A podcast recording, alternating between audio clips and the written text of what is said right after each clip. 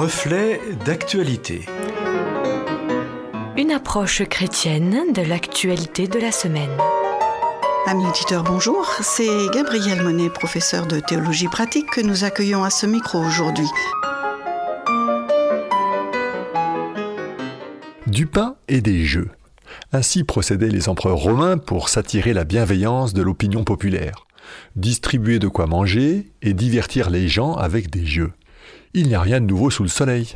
Et même si les modalités diffèrent, assurer le minimum vital et favoriser des occasions de détente ou de loisirs au plus grand nombre est essentiel pour une forme de cohésion nationale. Dans nos sociétés modernes, les distributions de pain ont pris les formes de sécurité sociale ou d'allocations diverses. Quant au jeu, notre société offre quantité de loisirs et d'activités diverses, parmi lesquelles les compétitions sportives prennent une place de choix. Or, dans la situation de crise sanitaire et de pandémie de coronavirus, si le pain est bien là, au travers du maintien de l'activité de nos supermarchés et grâce au chômage partiel de masse, les jeux, eux, sont absents. Plus de loisirs, plus de concerts, plus de festivals, plus de vacances, plus de soirées entre amis, et même plus de championnats de foot ou de tout autre sport. Cette absence criante explique certainement, au moins en partie, le moral déclinant de bien des gens, et même peut-être le déficit de confiance envers nos gouvernants.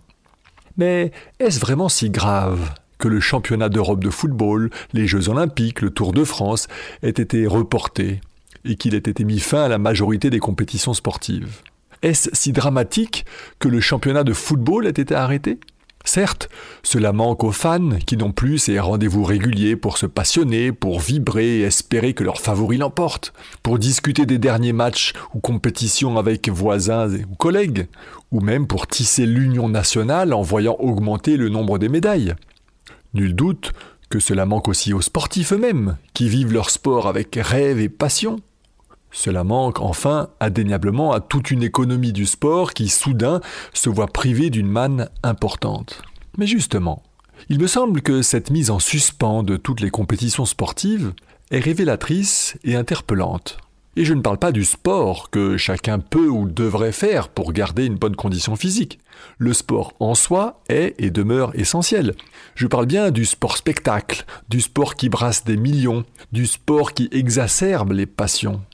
S'il joue un rôle de régulateur social, s'il est l'occasion d'égayer des vies un peu trop mornes, ou s'il encourage les plus jeunes à se dépasser en essayant d'imiter les champions, alors oui, le sport de haut niveau peut avoir des vertus. Mais il est aussi potentiellement et probablement source de certaines dérives.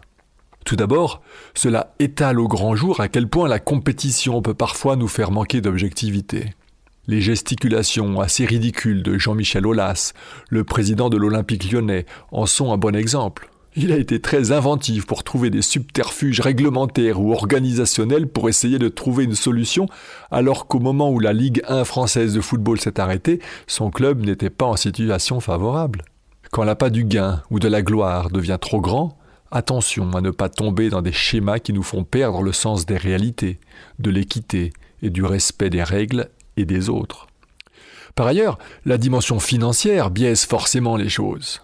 La professionnalisation est une réalité qu'il semble difficile de contourner ou d'éviter, mais quand elle se construit sur des bases fragiles, et surtout quand elle s'emballe, alors quand les rouages se bloquent, les conséquences sont d'autant plus difficiles à encaisser.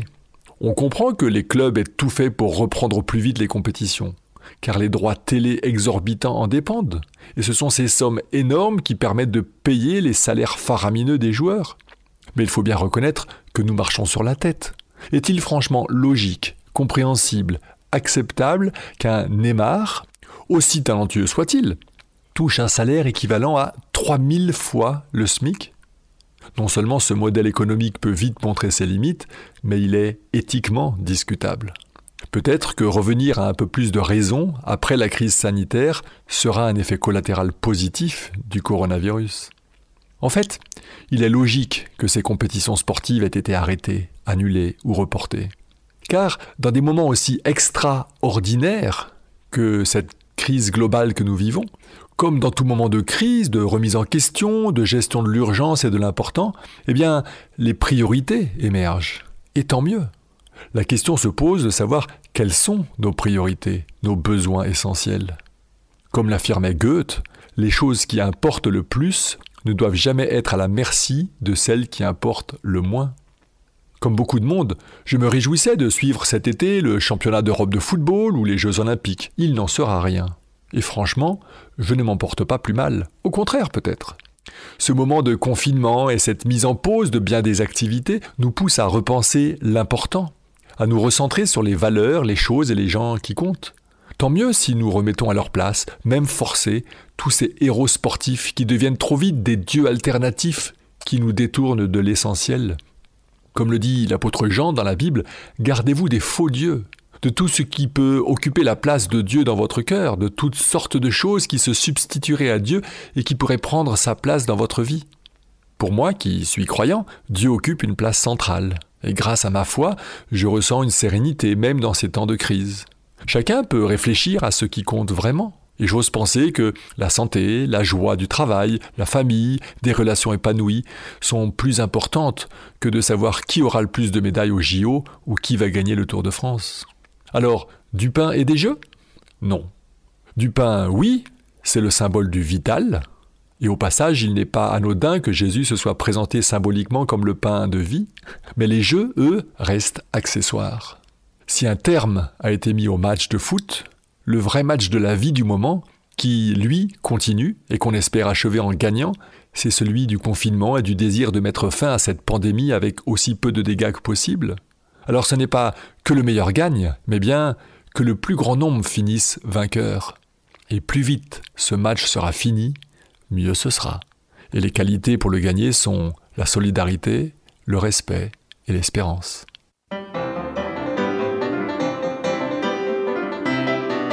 Merci à Gabriel Monet pour cette réflexion. Le texte euh, est disponible pour vous, il suffit de le demander, ainsi que la chronique en podcast. Amis auditeurs, je vous dis à bientôt.